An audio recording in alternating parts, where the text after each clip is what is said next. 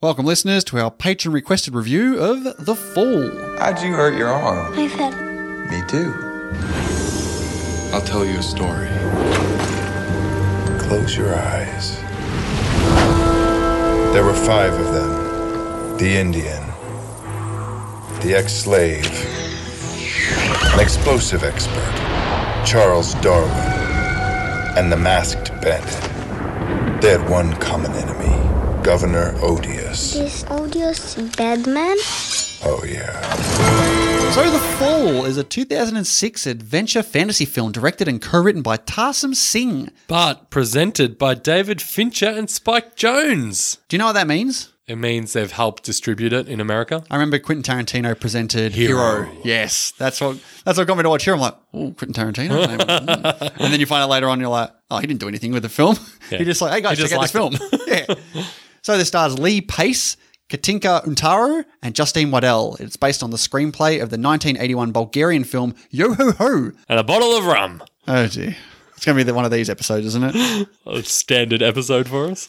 But this was written by Dan Gilroy. You heard of that name before? I don't know. M- Probably, but I couldn't tell you where from. He's got an Academy Award nomination for his screenplay for Nightcrawler. He also directed that film. Nice. And you say he wrote this one. Yes, he did the screenplay with for this along with Nico Sultanit Did you say Sultana? Sul- Sultanicus and Tarsim Singh as well, with music by Krishna Levy, cinematography by Colin Watkinson, who hasn't really done too much. He's done a lot of uh, music videos for Pink. He also won an Emmy for his cinematography work for The Handmaid's Tale. Do you, have you seen The Handmaid's Tale? Yeah, I saw season one and season two started. I didn't like it, so I stopped watching. Fair enough. Have you seen it? Nah, it's TV. What are you talking about? Any new any new recent TV shows? I have not seen any of it. But directed by Tarsim Singh, hasn't really done too much aside from this. He did the music video for REM's "Losing My Religion." It's going back. Yeah, he also did such films as The Cell, Immortals, Jennifer Lopez? Yeah. Wow. Mirror Mirror, and Selfless. I've seen Selfless. What's that? It's got It's a Ben- Bradley Cooper where Nah, he takes the drugs and That's Limitless. becomes selfless. That's not the that's not the movie. No, this one has uh, Ryan Reynolds and Ben Kingsley, and it's about body changing. It's it's god awful. It's terrible. Okay. Yeah. So Peter Jackson actually decided to cast Lee Pace as King Thranduil in the Hobbit trilogy after seeing his performance in this film. Did you like King Threndel? I can't even remember him. You have seen The Hobbit, haven't I've you? seen the first Hobbit, yes. Oh, still room for you to uh, watch some Hobbit movies. I forgot about Yeah, that. you said that like six months ago. Oh, well, if you're going to be like that, I'll add it to my notes. The film was shot in 28 countries over four years. According to the director, no stages were ever used, only the existing locations. He claimed that there were no visual effects in the film despite its surreal look. Everything was shot on the real locations. However, there are about a dozen people credited as visual effects in the credits. well, there's a few scenes, like when the guy's getting tattooed as he's laying on his back. Yeah, there's Like, yeah. that's visual effects. Obviously. That's not really happening. Like, there are some things that when you look at it, you're like, okay, there is some visual effects. So I think why, it's why more. would he go and say there's no visual effects in the film? I think it's more in relation to the scenery. yeah, but be specific with that. Don't go and say there's no visual effects in the film when there clearly is something there. Hmm. So apparently there was this miscommunication between the casting agent and Katinka Untaru, who plays a young girl, Alex- Alexandria. They led her to believe that Lee Pace was actually a real-life paraplegic. And Tarsim Singh actually thought that added a new level of believability to their dialogue, so he decided to keep almost the entire cast and crew under the same impression. So obviously, in between takes and days, he would get wheeled around. Yep. Man. Yeah, apparently the, the lie was pretty hard to keep up because uh, a makeup artist walked into the room and found Lee Pace standing up and almost passed out. It's a miracle. so apparently Tarsim Singh shot the hospital scenes with Kantinka Untaru in chronological order as well. As the filming progressed over the course of six weeks, she grew taller and her English improved like her character would have in real life. She also lost her two front baby teeth right before shooting the film, so filming in sequence actually allowed for the continuity of the gap between her teeth to remain consistent. I mean, I'm always a fan of filming in sequence. I think it really is better. I understand that it costs a lot more money in some cases. Yeah. But i- if you can, I strongly urge people to do it Yeah, I mean, it adds a bit, a bit more realism to it. Like you can see Yeah. the progression of the characters. for sure. I mean, it, when you're talking about such a young kid, their body's changing so much. Yeah. It, you'd hate for someone to pick out, oh, that last scene, their teeth are a lot uh, shorter than at the start of the scene. Cut to the next scene, they're gone.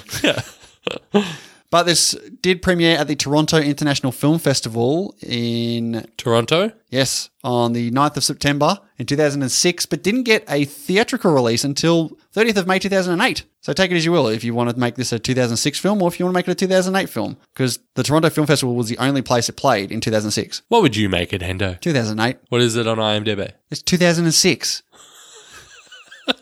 what would you make it? I, I couldn't care. I'll go 2007 just to be different. Yeah, good on you.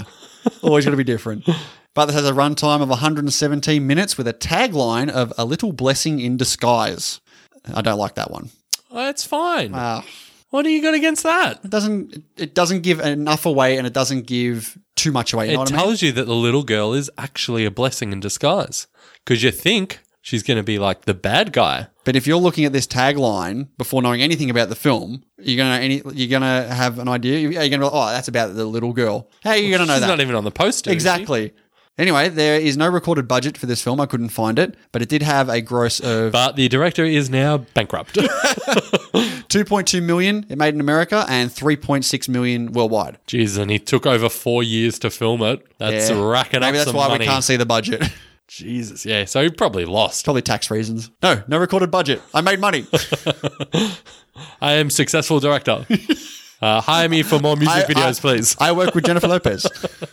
but this is a patron requested review and it comes courtesy of our awesome patron, Mr. David Powell. So thank you very much for this one, mate. yeah, thanks, Dave. Uh, interesting first choice. Interesting. Oh, I wonder what that word means. Could be any different type of meaning there. Could be interesting, Hendo. But this does have a 7.9 over 103,000 ratings on IMDb. But why don't we go find out what we think of the film? Let's get into it, mate. Thank you very much, listeners, for checking out this patron preview. Yeah, if you want to check out the whole episode, we've got everything over on patreon.com slash IMDB Journey. And we've got over 50 bonus episodes over there, too, including various film series like the Die Hard series, X Men series, Mission Impossible series. We've also gone through some notable film directors such as Wes Anderson, Edgar Wright, and Quentin Tarantino. That's right. There's also tons of other benefits, too early access to our main show, patron only polls that we put up on the regular. Yeah, exactly. You can also shape the show the way you want it to be by telling us what films you would like us to break down. And Dean said it's spot on. Patreon.com slash IMDB Journey.